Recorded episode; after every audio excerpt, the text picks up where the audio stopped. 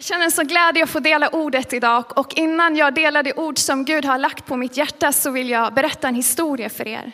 Och det här är en sann historia, det har hänt på riktigt och jag har delat den här vid något tillfälle förut. Så det kan hända att du har hört den, men då får du höra den igen. För jag upplever att Gud har lagt på mitt hjärta att dela den igen. Och det är ju så att när man hör någonting för andra gången så brukar Gud tala på ett nytt sätt, eller hur? Man brukar få andra insikter, andra reflektioner när man hör någonting flera gånger. Men det här är alltså en sann historia och den handlar om en man vid namn Jan och jag tror att han ska komma upp här på storbildsskärmen bakom mig. Han kommer från Kina och idag predikar Jan Guds ord överallt i västvärlden. Han har fått möta en extrem förföljelse för sin tro på Jesus. Han har suttit fängslad, han har blivit misshandlad, men i allt så har han fortsatt att predika evangeliet och Guds ord. Och han har skrivit en bok, en självbiografi som heter Den himmelska mannen. Och den här historien som jag ska dela med er, den utspelade sig 1974 när Jan bara var 16 år gammal. Och Jans pappa var vid den här tiden allvarligt sjuk i lungcancer. Läkarna hade i princip sagt att det är lika bra att ni går hem och förbereder er för er pappas begravning, för vi kan inte göra någonting mer. Och eh, på grund av pappas sjukdom så tvingades familjen sälja allt de ägde för att få pengar. Jan och hans fyra syskon de fick tigga mat av grannar och vänner för att överhuvudtaget kunna överleva. Och allt såg så hopplöst ut så vid ett tillfälle så övervägde till och med Jans mamma att ta sitt liv. Men en natt när Jans mamma låg i sin säng, hon var knappt vaken, så fick hon plötsligt höra en röst. Och den här rösten var så klar, den var så kärleksfull, den var så tydlig. Och den här rösten sa Jesus älskar dig. Och när hon hörde den här rösten så bara föll hon ner på sina knän vid sin säng. Och tårarna bara rann från hennes kinder och från den stunden så omvände hon sig från sina synder och tog emot Jesus i sitt hjärta. Och genom mammans möte med Jesus så blev hela familjen förvandlad. Alla tog emot Jesus inklusive Jan. Och från det här ögonblicket så började hela familjen ropa till Jesus att han skulle hela deras pappa. Jesus, hela vår pappa. De visste inte hur man skulle be, så det var en väldigt enkel bön. Men de bad den här bönen och efter en vecka så var, fanns det inte ett enda spår kvar av cancer i den här pappans kropp. Han var fullständigt helad. Amen, det är värt Jesus en applåd. Och Jans liv blev totalt förvandlat genom det här miraklet. Han hade ju sett hur Jesus hade helat hans pappa. Han hade sett hur hela familjen blev förvandlad genom att Jesus bara klev in i deras familj.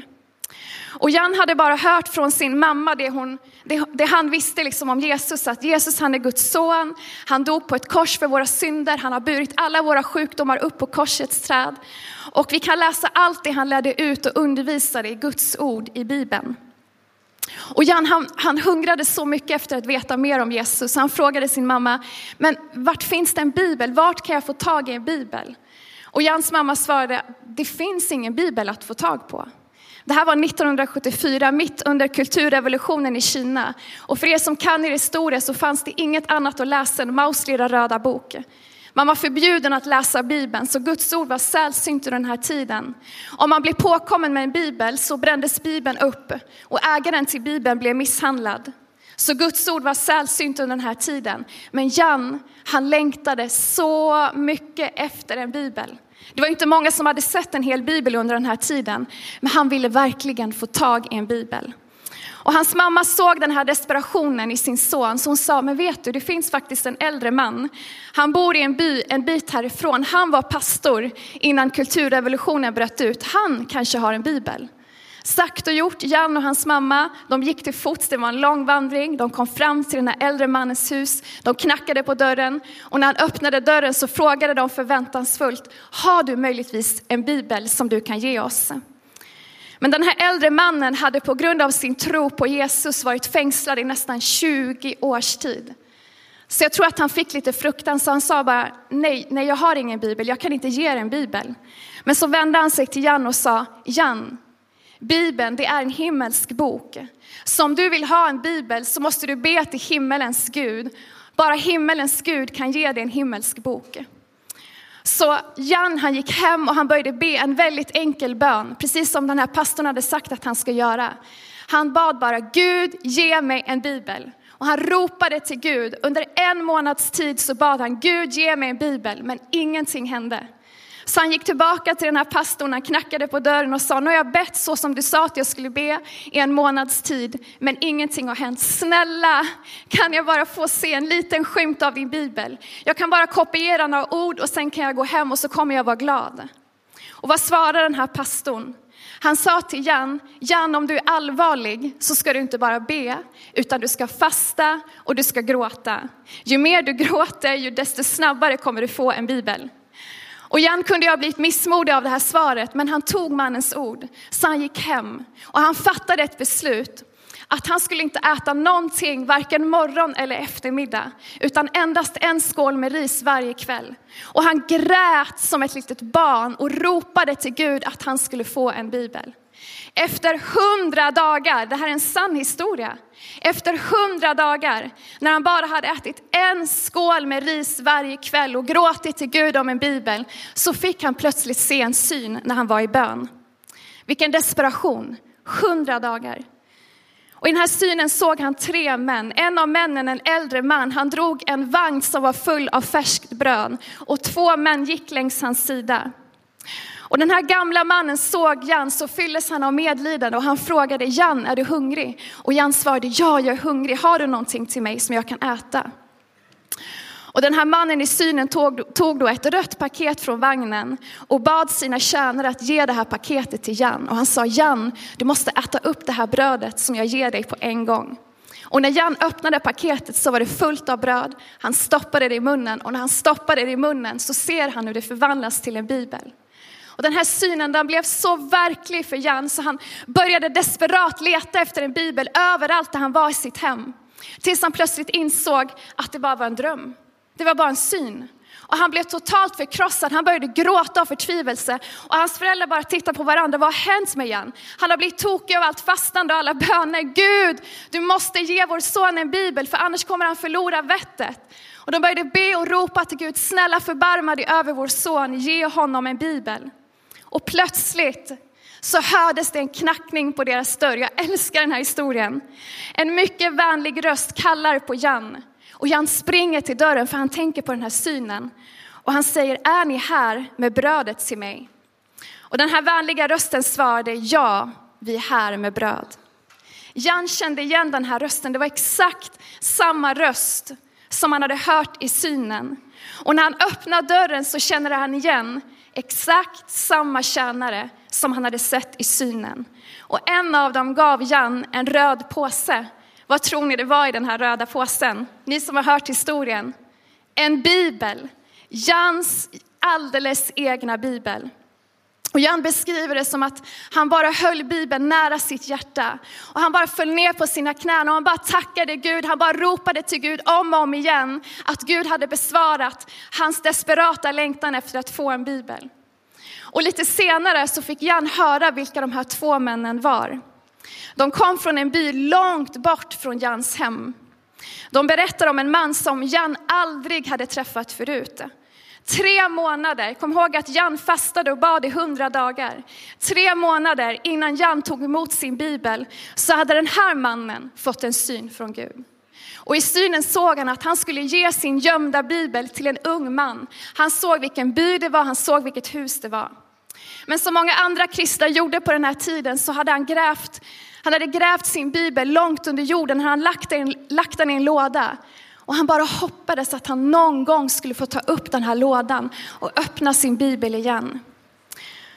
Och trots den här synen så tog det några månader för den här mannen att lyda Gud. Men sen bad han två kristna män att gå till den här byn och gå till det här huset. Och de vandrade hela natten lång innan de kom fram till Jans hus. Det här är en sån otrolig historia och jag tröttnar aldrig på att dela den. Jag tröttnar aldrig på att lyssna på den. För den berör alltid mitt hjärta på djupet när jag hör den. Och varför berättar jag den här historien här idag? Jan han hade en desperat längtan efter Guds ord i sitt liv. Han hade inte ens sett en bibel, men han hade fått ett möte med Jesus. Och han var desperat, han ropade dag och natt att Gud skulle ge honom en bibel.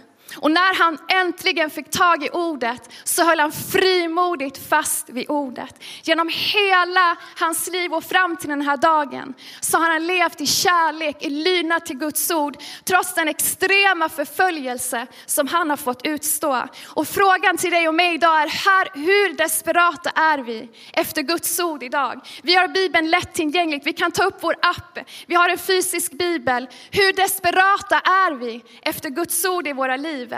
Lever vi i fullständig lydnad till Guds ord? Står vi fast vid hans löften? Står vi fast vid Guds ord?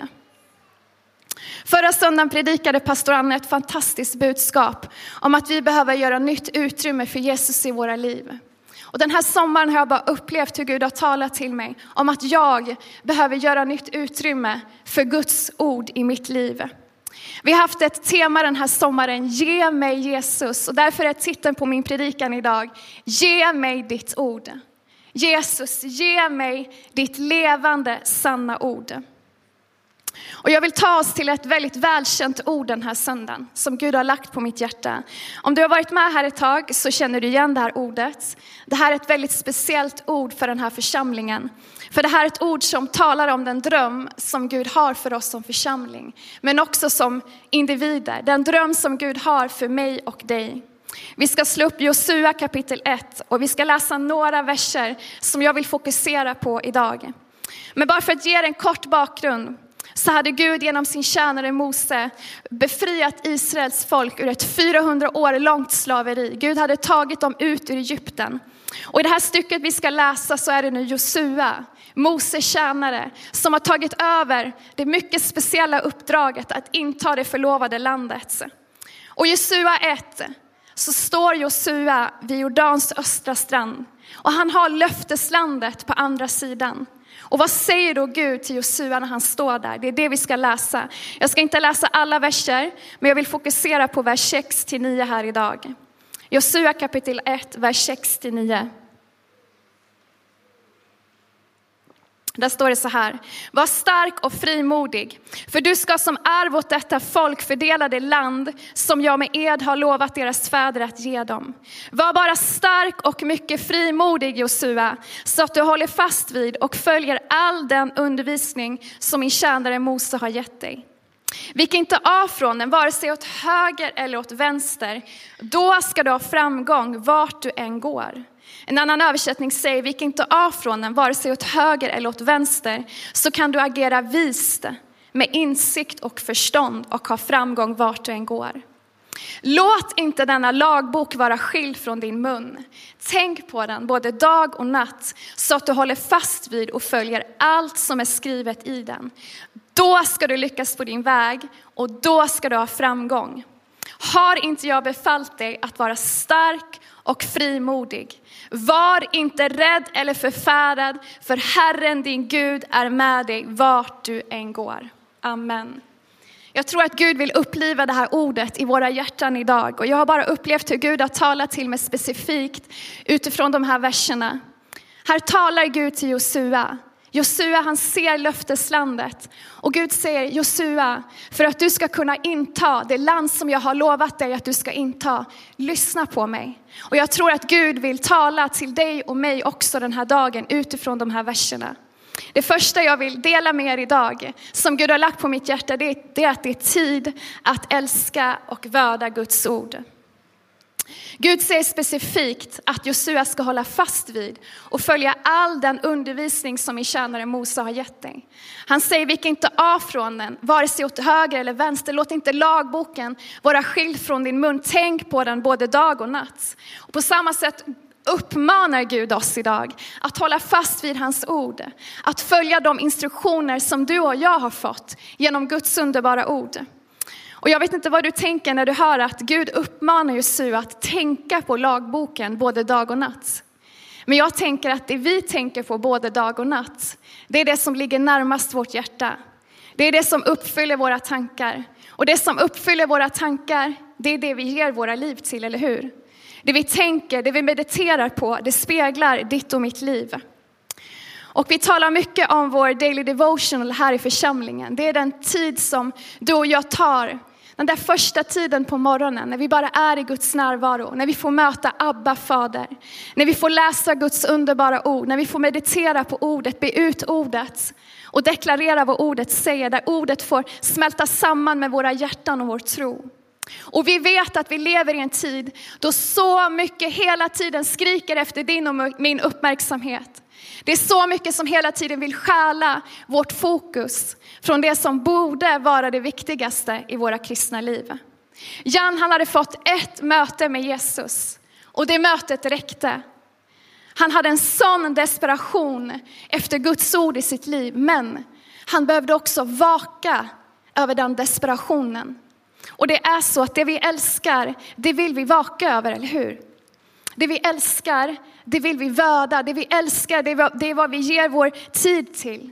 Det vi älskar, det är vad vi prioriterar. Det är inte svårt att ge sin tid till någon eller något som man verkligen älskar. Och när man talar om hunger, en fysisk hunger, så finns det också olika grader av hunger.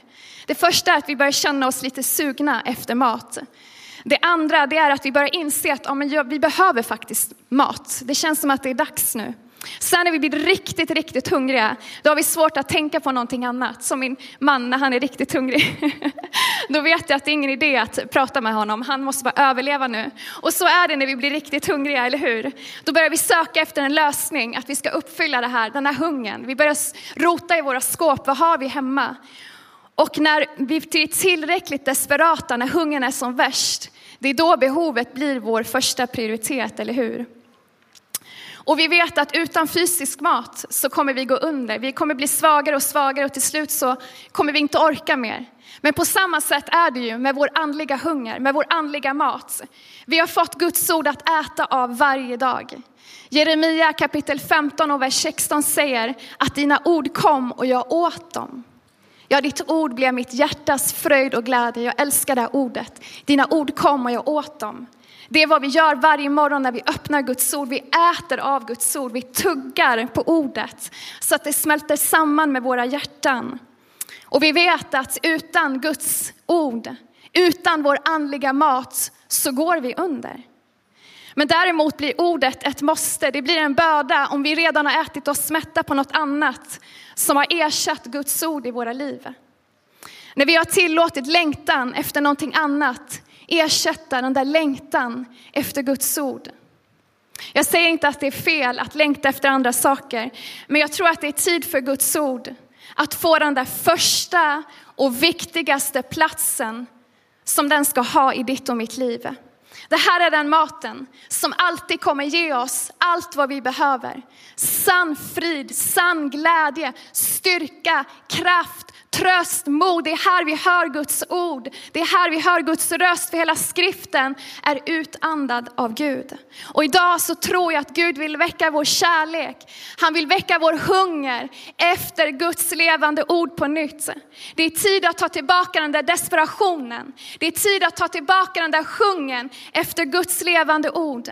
Om du aldrig haft den hungern så vill Gud komma med en hunger över ditt liv idag. Att du ska lära känna Jesus genom hans ord. Den där hungern som gör att Guds ord får bli vår första prioritet och den högsta auktoriteten i ditt och mitt liv. Vad betyder egentligen ordet vörda?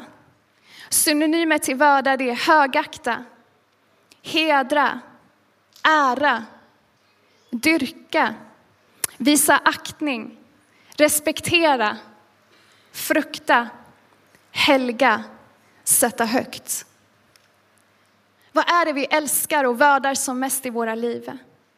Det vi älskar och värdar, det är det vi sätter först i våra liv. Det här är Guds kärleksbrev till mänskligheten. Det är inte svårt att älska Guds ord, det är inte svårt att vörda Guds ord när vi tror att allt som är nedskrivet i den här boken är till för att du och jag ska kunna leva i den dröm och den plan som Gud har för våra liv. Att den är till för att vi ska kunna leva segerrika liv. Jesus han säger själv att han är ordet. När vi älskar Jesus så älskar vi hans ord. Ordspråksboken 7 och 2 säger att håll mina bud så får du leva. Bevara min undervisning som din ögonsten. Ögonsten, det är någonting som man verkligen älskar. Vrid dem runt dina fingrar, skriv dem på ditt hjärtas tavla och memorera det. Vad ordet behöver göra i våra liv, det är att det behöver bli skrivet i vårt hjärtas tavla. Att det blir ett med ditt och mitt liv. Jan beskriver i fortsättningen av hans självbiografi hur han började memorera Guds ord. Han lärde sig ord utan till, han lärde sig kapitel utan till. Han gömde ordet i sitt hjärta. Han skrev det på sitt hjärtas tavla. Och ibland tänker jag på de som tvingades gräva ner sina biblar under den här tiden. Hade de memorerat Guds ord? Hade de skrivit ordet på sitt hjärtas tavla? Jan, han levde i en tid då Guds ord var sällsynt. Guds ord är sällsynt i vårt land idag. Det är därför det är tid för Guds folk att ta tillbaka den där hungern och den desperationen efter Guds levande ord. Det här är vår märkliga mat, det här är vår verkliga tillfredsställelse och jag vet att Gud vill väcka vår kärlek idag efter hans ord. Han har väckt min kärlek den här sommaren. Han vill väcka vår hunger, vår desperation. Jesus, ge oss ditt ord. Att det får bli vår bön den här hösten. Idag kommer Gud komma över er som vill med en ny vördnad för Guds ord, en ny kärlek till Guds ord, en ny hunger efter Guds ord. Åh, vad jag älskar Guds ord. Ordet det har befriat mig i mina tonår från bulimi, från ätstörningar, från ångest. Ordet har tagit mig genom dödsskuggans dal. Ordet har tagit mig igenom och tar mig igenom alla svårigheter, alla trånga passager, allt lidande. Ordet det här är vår verkliga mat. Älskar ni Guds ord? Gud vill väcka upp en ny kärlek i våra liv efter Guds ord idag. Han vill komma med en ny hunger. Men vet ni att allt kan bli lagiskt i våra liv? Till och med vår bibelläsning. Om vi inte vakar över den där kärleken till Guds ord. Det andra jag vill dela med er idag det är att det är tid att lyda Guds ord. Vers 8 står det så här att vi kan inte av från den, vare sig åt höger eller åt vänster. Håll fast vid och följ allt som är skrivet i den. Då ska du lyckas och ha framgång. Johannes 14, 23-24 säger att om, om någon älskar mig håller han fast vid mitt ord. Och min far ska älska honom och vi ska komma till honom och ta vår boning hos honom. Den som inte älskar mig håller inte fast vid mina ord. Det här är ett allvarligt ord, eller hur? Har vi tänkt på vad Jesus säger här? Om ni älskar mig, här har vi det igen, kärleken. Om ni älskar mig håller ni fast vid mitt ord. Det betyder att om någon säger att, att jag älskar Jesus men inte håller fast vid mitt ord så stämmer inte det. Om vi älskar Jesus så vill vi göra det som behagar honom. Vi vill göra det som glädjer honom. Kärlek och lydnad går alltid hand i hand. Och jag tror att vi lever i en tid då vi mer än någonsin kommer prövas i vår lydnad till Guds ord. Om vi menar allvar med våra kristna liv så kan vi inte kompromissa med Guds ord. Om vi menar allvar med att följa Jesus så kan inte vi ta en liten del av Guds ord men förkasta resten. Vi kan inte klippa och klistra och göra lite som vi vill. Det går inte. Om någon älskar mig, säger Jesus, så håller han fast vid mitt ord. Och vi behöver förstå att frälsningen, det är en gåva från Gud. Vi kan inte prestera någonting, vi kan inte förtjäna frälsningen. Det är en gåva. Men vår kärlek till Gud, den ger sig uttryck i vår lydnad till Guds ord. Vår lydnad, den visar vår tillit, den visar vår förtröstan, den visar vår tro till honom. Och genom att lyda Guds ord så litar vi på att allt det Gud ber oss om, det är det rätta för våra liv. Jakob 1, 22-23 säger, var ordets görare, inte bara dess hörare, annars bedrar ni er själva. Jag tänker på små barn, vi har en studsmatta hemma i vår trädgård och våra barn älskar att hoppa studsmatta och ljudvolymen tenderar att bli ganska hög. De skriker och de tjoar och vi vuxna vi försöker, snälla tänk på att vi har grannar, liksom, det ekar i hela området, bara sänk rösterna lite, lite grann. Och de säger ja mamma absolut och så går det in här och ut här. och så kan det vara när vi hör ordet också, eller hur? Om vi ska vara riktigt ärliga. Vi kommer hit till församlingen, vi hör Guds ord, vi läser Guds ord och så går vi ut genom dörrarna och så har det egentligen inte hänt någonting. Och om vi är ordets hörare och inte dess görare, då är det ordet går bara på ytan. Det får aldrig gå på djupet av våra liv. Vi låter liksom inte ordet spegla våra livsval, våra attityder, våra tankar, våra handlingar. Det står att för Gud är ingenting dolt, allt är uppenbarat för honom. Det du och jag behöver vara i den här tiden, det är att vi behöver bara vara ärliga. Komma med uppriktiga hjärtan inför Gud. Be att våra hjärtans jordmån får vara så mjuk, så att när ordet träffar ditt och mitt hjärta så förvandlar det oss. Det kittlar oss inte bara lite i öronen, utan det förvandlar oss inifrån och ut. Vi bedrar oss själva om vi är ordets hörare, men inte dess görare. Och jag har tillåtit Gud att tala till mig den här sommaren. Jag tror att idag så kan du och jag bara stanna upp. Jag har fått stanna upp den här sommaren. Vi kan låta ordet vara den där spegeln som hela tiden speglar våra liv. Hur är det egentligen ställt med vår lydnad till Guds ord? Idag vill Gud vara personlig med dig och mig. Han vill tala personligt in i ditt liv. Hebreerbrevet 4 och kapitel 12 säger att Guds ord är levande och verksamt. Det är skarpare än något tvegat svärd och genomtränger tills det skiljer själ och ande, led och märg och det dömer över hjärtats uppsåt och tankar. Om vi tillåter det, om vi tillåter det så kommer ordet att skilja mellan själ och ande, led och märg och visa oss hur det är ställt med våra hjärtan. Jag älskar första Johannes 5 och 3, för det står att hans bud är inte tunga, för allt som är fött av Gud besegrar världen. Amen. Hans bud är inte tunga. Gud ber oss inte att göra någonting som han inte skulle tro att vi klarar av. Och allt som är fött av Gud besegrar världen. Hans ord besegrar världen. Ibland kan det vara så att vi använder Guds ord för att utföra vår egen vilja. Vi tar det som Gud har sagt och så arbetar vi in lite egna önskningar i det. Och då blir det som en delvis lydnad, men det vi kanske inte alltid är medvetna om att delvis lydnad är också olydnad mot Guds ord. Men idag så tror jag att Gud knackar på ditt och mitt hjärta Gud han har en plan för den här församlingen. Gud har en plan för ditt och mitt liv. Och i den tiden vi lever i så har inte vi råd att kompromissa med ordet. Och därför har min bön varit den här sommaren, Gud hjälp mig. Hjälp mig att lyda ditt ord. Hjälp mig att leva i din sanning med enbart dina önskningar för ögonen. Och jag vill också säga det att vi kan inte lyda Guds ord på grund av rädsla. Den fullkomliga kärleken driver ut all rädsla. Kärlek och lydnad går hand i hand. Det kommer krävas mer av oss i den tiden vi lever i att stå upp för Guds ord. Det kommer krävas mer av oss att leva i fullständig överlåtelse till Guds ord. Det är som ett svärd som har gått igenom mitt liv den här sommaren. Det är en trång passage.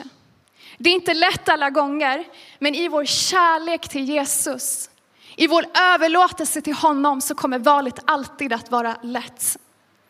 Vi kommer inte tala om allt som vi måste offra för Jesus. För det kommer komma utifrån vår kärlek och vår glädje i att vi vill behaga vår frälsare, vår mästare, vår Herre. Idag vill Gud komma in i djupet av ditt och mitt hjärta. Han vill tränga in i det djupaste av våra hjärtan och han vill att vi ska vara ärliga och stanna upp i våra liv. Det enda som kommer att hålla i den här tiden, det är att bygga våra liv på Guds ord. Vi kan inte bygga våra liv på våra relationer. Vi kan inte bygga våra liv på en karriär. Vi kan inte bygga våra liv på materiella ting. Ingenting om det kommer att hålla. Det enda vi kan bygga våra liv på, det är på Guds ord. Det är det enda som håller. Men att stå fast på Guds ord, det är den tryggaste platsen som du och jag kan stå på. Jag vet att det är ett allvarligt budskap här idag, men det kommer också med uppmuntran och tröst och styrka till våra hjärtan. Guds ord håller. Guds ord håller. Det är det enda som håller i ditt och mitt liv. När allting annat skakar, när allting mörknar, Guds ord håller. Psalm 119, vers 136, det är David som säger det här. Strömmar av tårar rinner från mina ögon, ursäkta mig. Strömmar av tårar rinner från mina ögon för de tar inte vara på din undervisning. Gud, hjälp oss att ta vara på din undervisning. Hjälp oss att ta vara på ditt ord. Hjälp oss att förstå vad vi har fått i ditt ord, Gud. Precis som Jan han hade en sån desperat längtan efter Guds ord. Den här sommaren har jag bett Gud, jag måste ha den där desperata längtan. Ingen ska behöva säga till mig att jag ska gå upp varje morgon och läsa Guds ord. För det kommer utifrån en desperation, en hunger, en törst, en kärlek till Jesus. Det är tid att lyda Guds ord och Gud kommer ge oss kraft att göra det. Och den sista punkten jag vill dela idag, det är att det är tid att deklarera Guds ord. Gud säger till Josua, låt inte denna lagbok vara skild från din mun. Hebreerbrevet 3 och kapitel 17 säger att därför säger den heliga ande, idag om ni hör hans röst, förhärda inte era hjärtan. Vers 19. Vi ser alltså att det var på grund av otro, en annan översättning, olydnad, som de inte kunde komma in. Att deklarera ordet, det, det, är ingen magisk formel som vi tar till när vi behöver det, utan det är ett mäktigt och kraftfullt vapen som sätts i rörelse när du och jag lever i kärlek, i vördnad, i lydnad och i respekt till Guds ord. Och Guds ord är fulla av löften på alla områden. Det finns mer än 3000 löften i Guds ord att hålla fast vid. Och andra Korintierbrevet kapitel 1 och vers 20 säger att alla Guds löften, inte en tredjedel, inte en femtedel, alla Guds löften har i honom fått sitt ja. Därför får de också genom honom sitt amen, för att Gud ska bli ärad genom oss. Amen. Om vi läser vidare i Josua bok, så kommer vi se att Josua och folket som gick med honom, de fick strida för att inta det förlovade landet. På samma sätt så måste du och jag strida för det som tillhör oss. Och vi vet att här är hela tiden kampen, striden i vårt sinne varenda dag, eller hur? Varenda dag är det här striden är i ditt och mitt sinne. Och det är skillnad på att veta att vi har fått löftena och hoppas på att de en dag ska gå i fullbordan. Det är en helt annan att veta vad som är oss givet och sen strida för att inta det. Alla löften har fått sitt ja och sitt amen i honom. Det är inte nej och ja, det är bara ett ja. Det är bara ett amen. Det är tid att strida för det som tillhör oss och det Gud har lovat oss. Amen.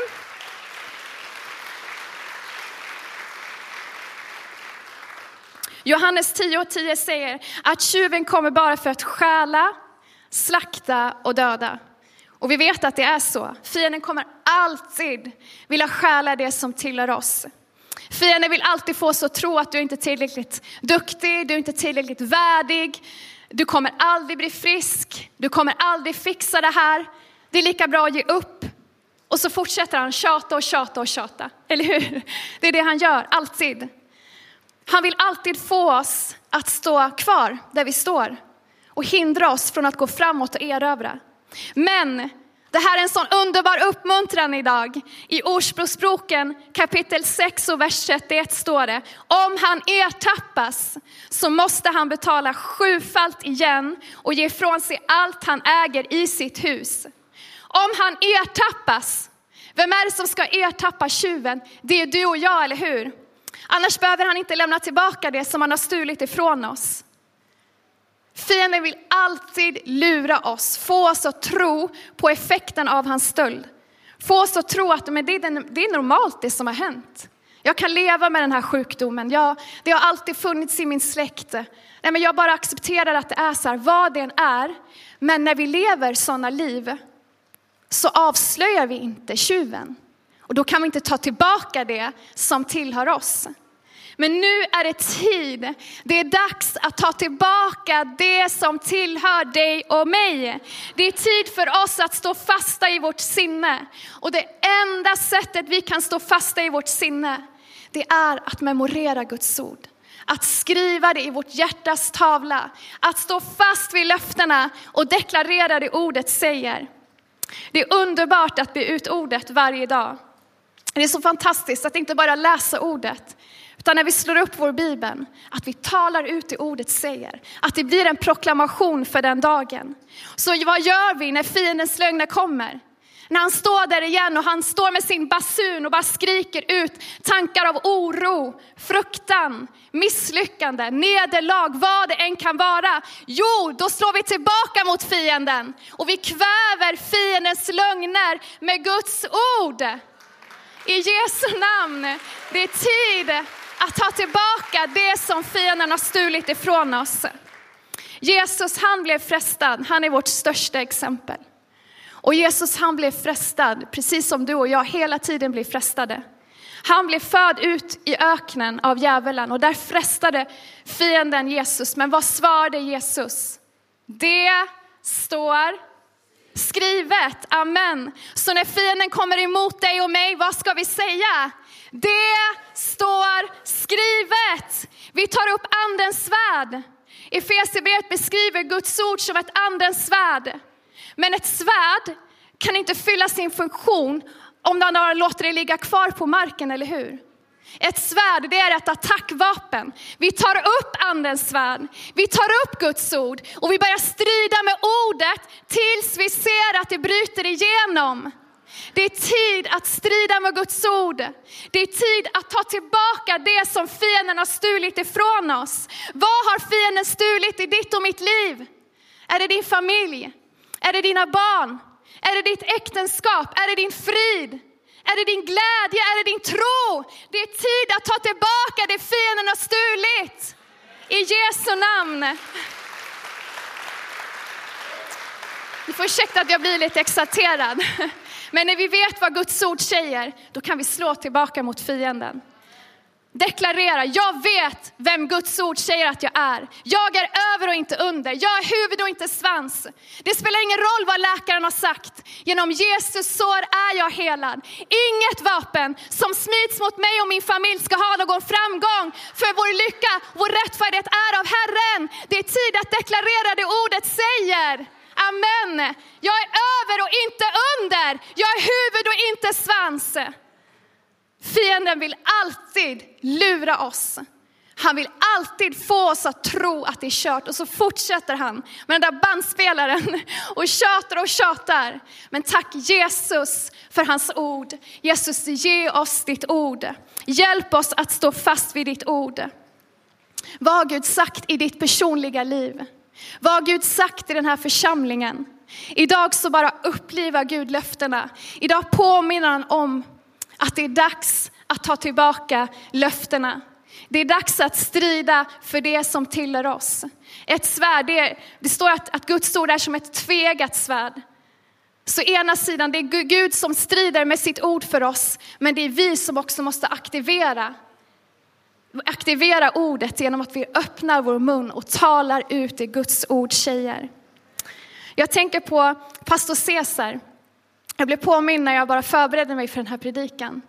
Han är grundaren för den vision som vi arbetar med här i församlingen.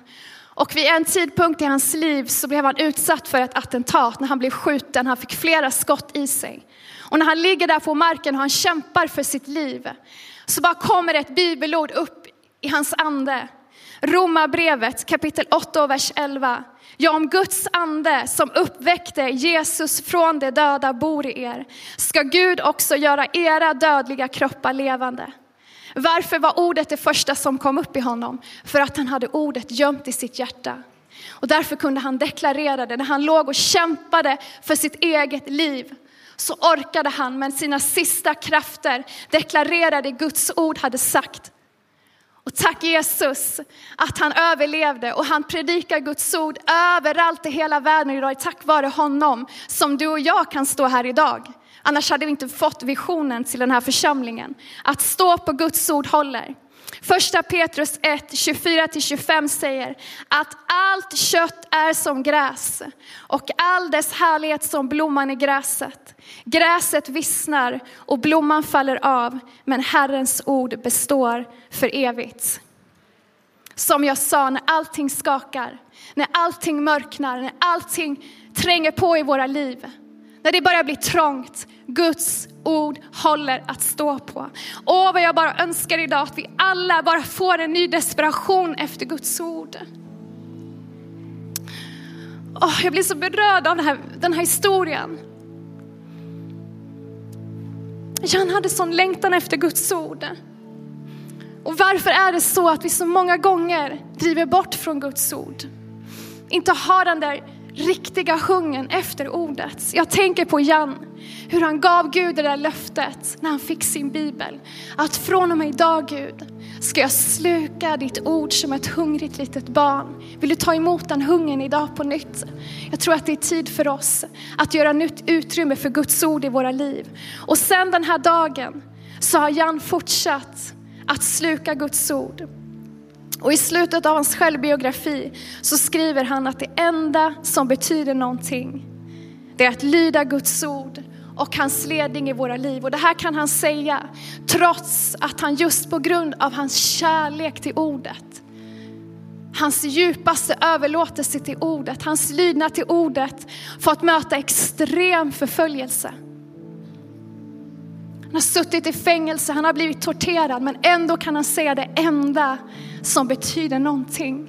Det är att lyda ditt ord Gud och leva i din ledning för mitt liv. Han har stått fast. Han har hållit ordet högst i sitt liv. Han har vördat det. Han har älskat det. Och idag så tror jag att precis som Josua stod inför utmaningen att erövra det förlovade landet, så står Gud framför dig och mig idag. Jag vet att Gud står framför mig. Och vi har personliga strider, var och en av oss. Vi har olika kamper att utkämpa. Vi går igenom olika trånga passager. Men Guds hjärtas dröm, att det här landet ska få bli frälst. Att det här landet ska få möta Jesu kärlek. Den drömmen gäller för oss alla. Den drömmen inkluderar dig och mig. Och man tror att Josua var mellan 60 till 78 år när han intog det förlovade landet. Och det säger mig också någonting, att den drömmen som Gud har för oss, den är aldrig för sen. Den inkluderar alla generationer. Vi ser en ung generation resa på sig idag, men Guds dröm gäller för alla generationer. Från den yngsta till den äldsta. Och idag kallar Gud varenda en av oss Varenda en av oss som vill säga ja kallar Gud på idag. Kan ni höra hans kärleksfulla uppmaning? Vi har alla fått en fri vilja. Gud älskar oss så mycket så han vill, han vill aldrig tvinga sig på oss. Utan det måste vara en fri vilja, att vi själva väljer. Men idag kan vi välja det som leder till livet. Jag förebråder dig liv och död, står det i Guds ord. Välj då det som leder till livet. Inför varje ny säsong så tror jag att du och jag behöver fråga Gud vad vi behöver offra. Inför varje ny säsong så tror jag att du och jag behöver komma in i en djupare överlåtelse. Och vi har inte råd, vi har inte tid att inte älska Guds ord. Att inte värda det, att inte sätta det högst i våra liv. Det är tid att älska Guds ord. Det är tid att värda det, det är tid att sätta det högst i våra liv. Att memorera det, att gömma det, att skriva det i vårt hjärtas tavla. Det är tid att lyda Guds ord. Inte kompromissa, inte böja sig för någonting annat. Det är tid att lyda Guds ord och det är tid att stå fast och deklarera det ordet säger. Men vi kan bara göra det frimodigt om vi lever i kärlek och lydnad till honom. Vi vet ännu inte vad som väntar den här hösten, men jag vet att jag måste göra nytt utrymme för Guds ord i mitt liv. Gud talade till mig genom en dröm nyligen. Och kontentan av den här drömmen var att Jesus, Kristina, dina kläder måste alltid vara vita. Och låt aldrig olja fattas på ditt huvud. Och det har varit en bön. Oljan det symboliserar den helige andes närvaro. Och hur kan vi leva förberedda liv? Om vi tror att Jesus kommer tillbaka snart så behöver vi förbereda oss för hans ankomst. Precis som man förbereder ett bröllop, man planerar detaljer noggrant. bruden förbereder sin bröllopsklänning. Man förbereder alla detaljer och man är så noggrann och man känner en sån förväntan inför den här dagen. På samma sätt behöver du och jag leva förberedda liv i den tiden vi lever i. Och hur kan vi göra det? Genom allt det som jag har delat idag. Genom att leva i kärlek och lydnad till Guds ord. Genom att sätta det högst i våra liv. Idag kan vi fatta ett nytt heligt beslut. Att överlåta oss till Guds ord på nytt. Att säga Jesus, idag så gör jag nytt utrymme för ditt ord. Förlåt mig när jag har kompromissat. Förlåt mig när jag har levt i min egen vilja. Förlåt mig när jag har vikit av från den första kärleken och lydnaden till ditt ord. Det som är så underbart, det är att om vi har gått fel så kan vi alltid börja om och göra rätt, eller hur? Romarbrevet 8 och 1 säger att det finns ingen fördömelse för den som är i Jesus. Idag kan vi börja om, vi kan göra rätt. Vi kan vara ärliga och be att det som har hindrat oss får uppenbaras idag. Så att vi kan leva förberedda liv. Så att vi kan inta det förlovade landet. Kan du se det förlovade landet idag? Kan du göra det? Idag kallar Gud dig och mig och om du vill överlåta dig på nytt, om du vill överlåta dig till att älska Guds ord, till att vörda Guds ord, att leva i lydnad till Guds ord och deklarera det ordet säger, oavsett vad vi får möta, bara ställ dig upp på dina fötter. Bara lyft dina händer där du står. Kom ihåg att Gud kallar oss med en fri vilja. Men om du känner idag, Gud jag måste få tag i ditt ord på nytt. Jag måste sätta det högst i mitt liv på nytt. Ge mig en ny överlåtelse i ditt ord så kan du bara lyfta dina händer och så kan du bara be den här bönen efter mig. Jesus, idag tar jag emot en ny hunger i mitt liv efter ditt ord. Jag gör nytt utrymme för ditt ord i mitt liv. Jesus, jag överlåter mig till att älska, till att lyda ditt ord, till att vörda ditt ord, att gömma ditt ord i mitt hjärta. Förlåt mig Jesus, när jag varit ordets hörare och inte dess görare. Förlåt mig när jag levt i kompromiss. Idag väljer jag att på nytt leva i lydnad till Guds ord. Hjälp mig att stå fast i mitt sinne genom att stå fast i ditt ord. Jag väljer idag att ta tag i löftena och inta mitt löftesland. Tack Jesus att du är med mig och du ger mig kraft. Du ger mig mod på nytt idag i Jesu namn. Amen. Tack Jesus. Bara lyssna. När Gud har gett Josua den här befallningen att inta löfteslandet. När han har sagt till Josua de här sakerna som vi har läst idag så säger han i vers 9 en befallning som han också gett i verserna innan och som han nu avslutar med. Och det här säger Gud till dig och mig idag. Har inte jag befallt dig att vara stark och frimodig? Var inte rädd eller förfärad för Herren din Gud är med dig vart du än går. När vi lever i kärlek och lydnad till Guds ord så vet vi att vi behöver inte frukta någonting. Gud säger själv att jag ska aldrig lämna dig. Jag ska aldrig överge dig. Jag kommer alltid vara med dig. Så bara lyft dina händer igen. Gud, jag bara tackar dig Heliga Ande, jag bara tackar att du är på den här platsen idag. Tack att i kraft av blodet så bara får jag förlösa den här stunden. En ny hunger, en ny desperation efter ditt levande ord. Herre, jag bara ber att idag väcker du våra hjärtan, Herre, på nytt. Efter att göra nytt utrymme i våra hjärtan, efter ditt levande, efter ditt sanna ord. Herre, idag böjer vi våra hjärtan. Vi kommer som vi är. Vi är totalt ärliga inför dig. Herre, vi ber att du ska komma och genomtränga själ och ande, led och märg. Att du ska komma och lysa på varje område av Herre, med dina kärleksfulla ögon, Herre. Fader, vi bara ber, Herre, vi vänder om den här dagen. Förlåt oss när vi inte har satt ditt ord högst. Förlåt oss när vi inte har respekterat ditt ord, när vi inte har fruktat ditt ord, när vi har vikit av från vägen Herre. Förlåt oss när vi har kompromissat, förlåt oss när vi har vävt in våra egna önskningar i ditt ord Herre. Men idag bara ropar vi Gud, ge oss en ny hunger efter ditt ord. Kom heliga Ande, jag ber att du ska bara komma och göra ett verk här idag. Ett bestående verk, Herre. Kom över ditt folk idag. Kom över de som lyssnar på Wowplay idag, Herre, med ny desperation. Herre, låt oss aldrig mer bli densamma, Gud.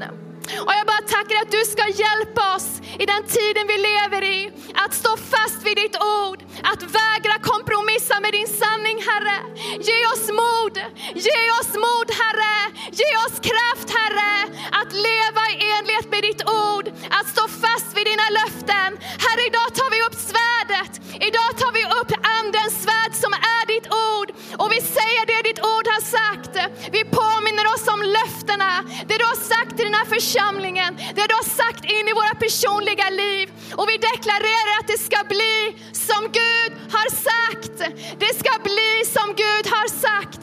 Vi tackar dig Fader att du är trofast. Åh, du är så trofast. Och idag fattar du oss i händerna. Åh, du bara låter oss se det förlovade landet just nu. Herre, öppna våra ögon just nu den här stunden så att vi ser det förlovade landet, Herre. Åh, vi sträcker oss efter det förlovade landet idag, Herre. Och vi litar på att så länge vi lever i kärlek, så länge vi lever i lydnad till ditt ord, Herre, och överlåtelse till ditt ord, så är du med oss, Herre. Du kommer aldrig lämna oss. Du kommer aldrig överge oss. Tack att din frimodighet kommer över oss idag. Om du vill ta emot nytt mod för den här tiden, bara lyft dina händer på nytt. Det kommer en sånt mod över ditt liv idag. En ny frimodighet i Jesu namn. Och jag bara tackar dig heliga Ande, att där din Ande är, där finns det frihet. Och idag så bara bryts bojor på den här platsen i kraft av blodet, Herre. Och jag bara tackar dig Fader, idag jämnar du berg, Herre. Hinder som har rest sig upp emot oss, Herre. Fader i Jesu namn, Herre. Och vi bara tackar dig heliga Ande, att vi tar emot ett nytt mod idag. En ny frimodighet att stå stå fast vid ditt ord i den här tiden, Herre.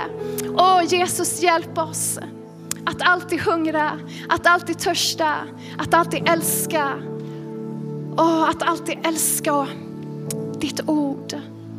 Att vaka över det, att vårda det som den dyrbaraste skatten. I Jesu namn. Amen.